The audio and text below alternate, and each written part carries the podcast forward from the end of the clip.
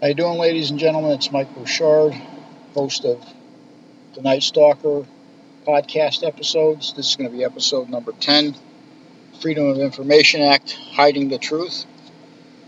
The title may seem a little, may seem in opposition. Why would I say the Freedom of Information Act uh, is hiding the truth? Well, for anybody that has attempted to file a Freedom of Information Act request, finds that uh, in most cases the Federal Bureau of Investigation, and I'm just going after these two right now, and the National Park Service seem to think that they have no responsibility over uh, to be in compliance with the 1966 and the 2000 version of the Free, Freedom of Information Act. Uh, they use the term, uh, the exemption rule uh, which is is bogus. It's it's fake, and that's how that's how they work. But let me read you here. This is what the the Freedom of Information Act.gov says.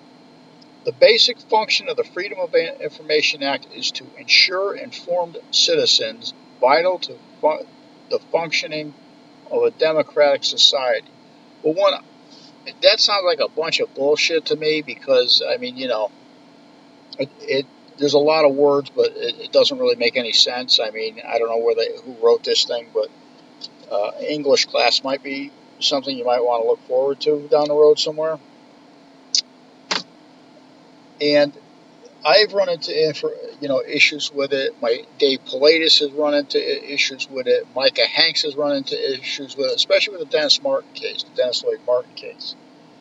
Dennis Lloyd Martin was a 17, seven-year-old boy who disappeared in the uh, Great Smoky Mountain National Park on June 14th of 1969, 50, about 53 years ago, 54 years ago, give or take.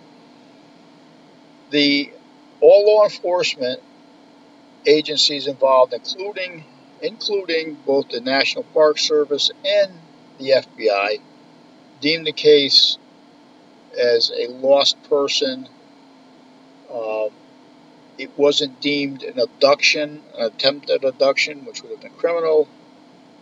Uh, missing, you may have may have been on the border of a criminal aspect or an investigation. However, it was deemed a lost child. So, uh, basically, what I'm trying to tell you is that there was no criminal aspect to the case.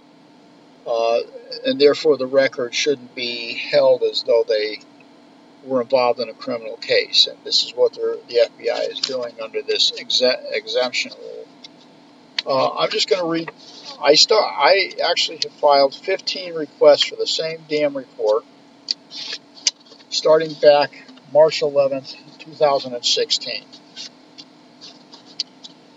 But let me just read you one that I, I, I just threw in here just for shits and giggles here. And this was an earlier one, but you'll, you'll kind of get the idea once, once you hear it. My FOI request for the 147 page report completed by the FBI, including photographs and case jacket documents collected by the FBI during the investigation, have been denied three times without merit. Basically, they don't have a foot to stand on, is what I'm trying to tell them. The Federal Bureau of Investigation has denied my Freedom of Information Act request on three occasions by shielding themselves with the exemption rule, which they have not proven. They haven't proven anything even falls under the exemption rule. The case was determined a lost person with no criminal aspect. The Freedom of Information was reviewed and denied by a civilian clerk with no law enforcement experience or knowledge of the case. Basically, you have some stem whacker desk jockey up there, you know, has no clue about the cases, has no background in law enforcement, shuffling papers around, and these are the people deciding who's who's getting what and who, or who's not getting what.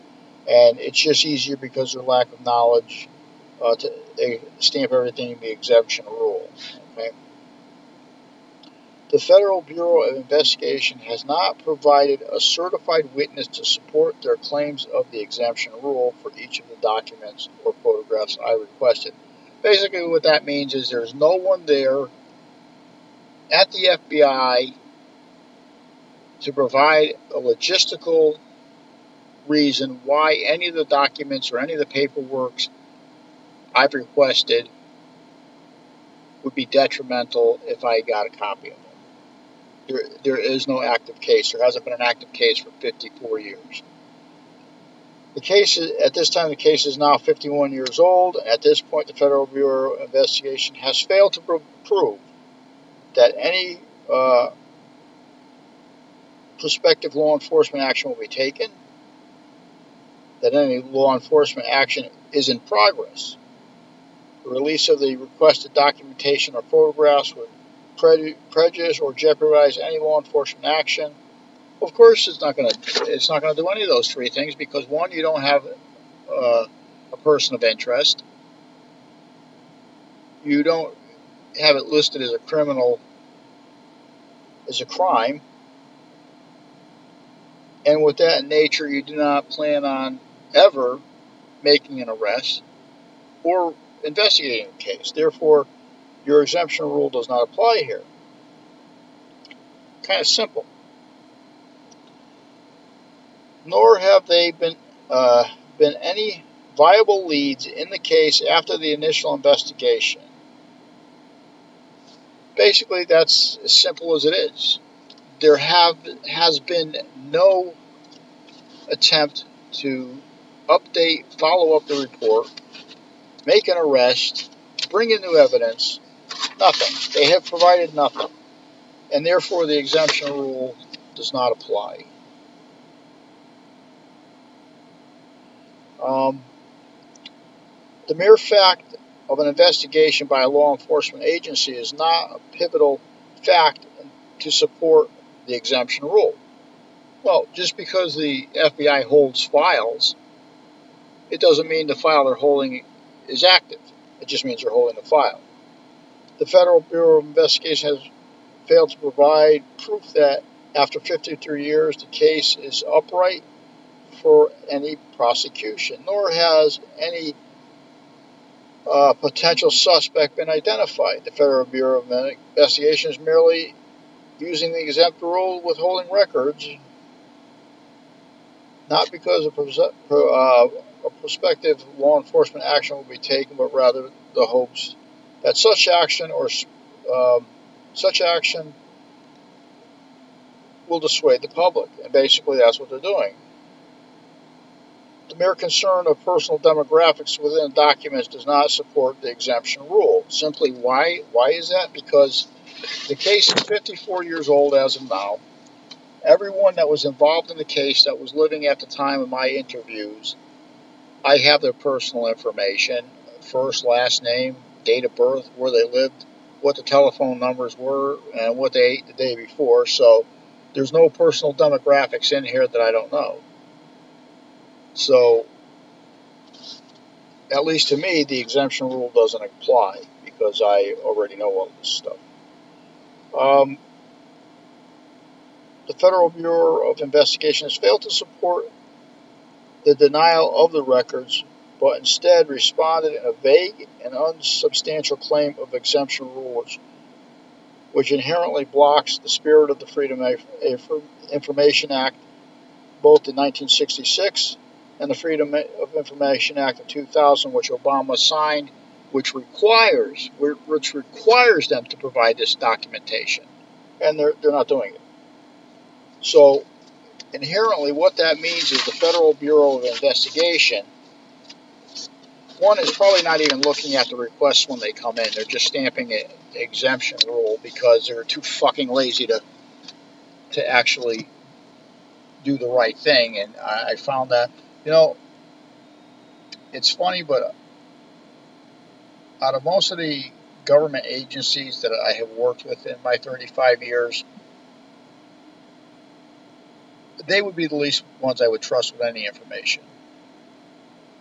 Um, quite simply, if this is such a big issue, to give me a 147 page document of something that happened 54 years ago with no criminal aspect, uh, what else are you hiding? What else are you hiding from the public?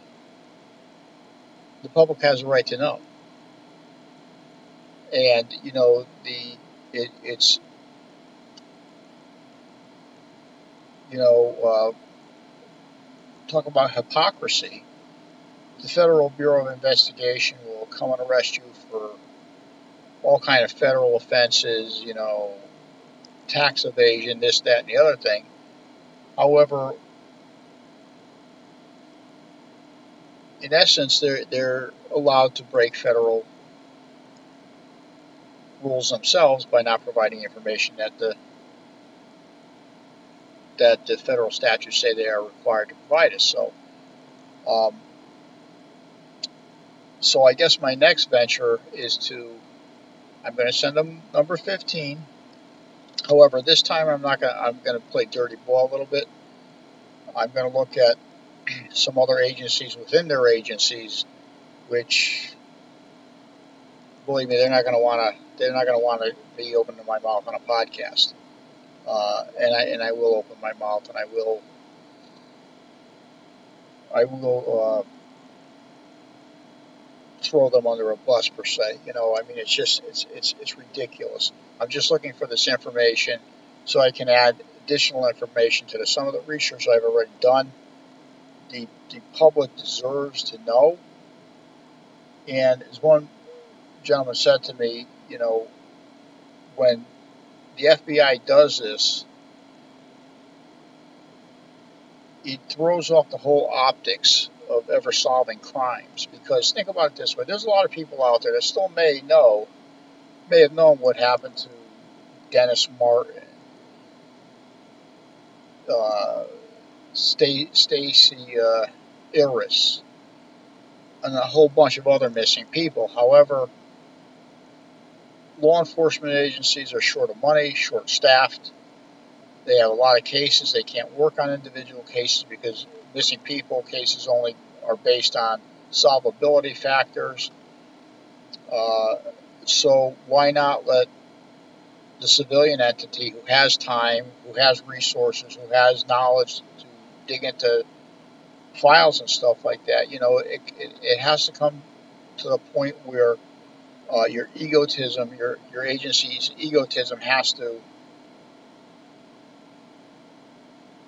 leave, leave the investigation because, you know, I get it. You know, cops don't like other cops solving their crimes for them because it's a, you know, look at me type of thing when a case is solved. I understand it. However, uh, cases like this is very detrimental because, you know, the public, the public itself solves a lot of crimes although police will never acknowledge that, but that's the truth. I, I know that. I've seen it over the 35 years.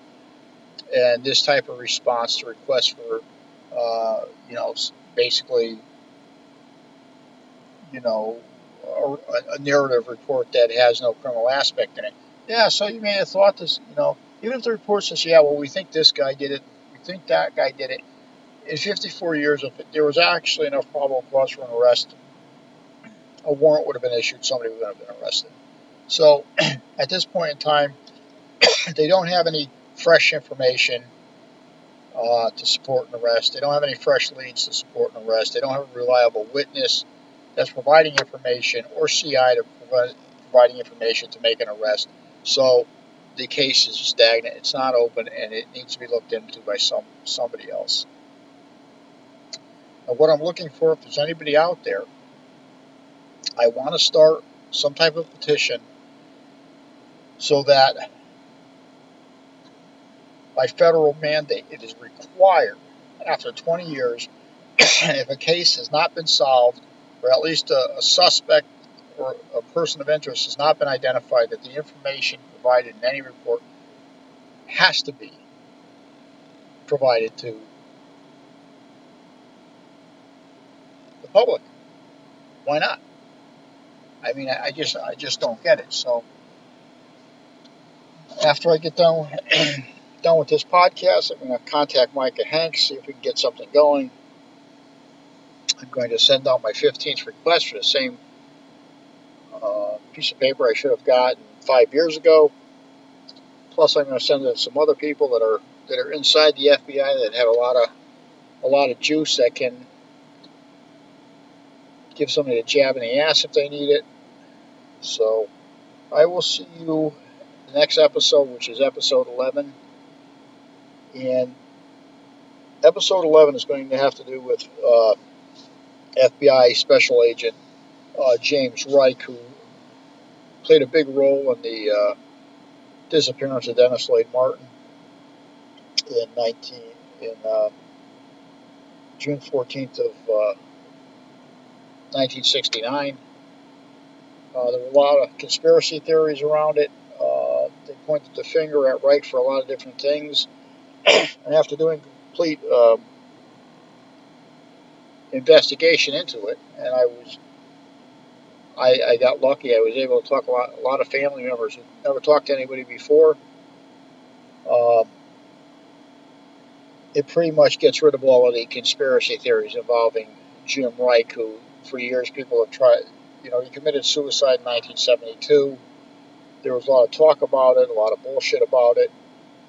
Uh, but I was given the real reason why that occurred, and it had nothing to, nothing to do. So but if you look on online, people are always trying to search for that information. Well, I have that information. So if you want that information, uh, my book is called uh, The Disappearance of uh, Dennis Lloyd Martin. You can find it on Amazon.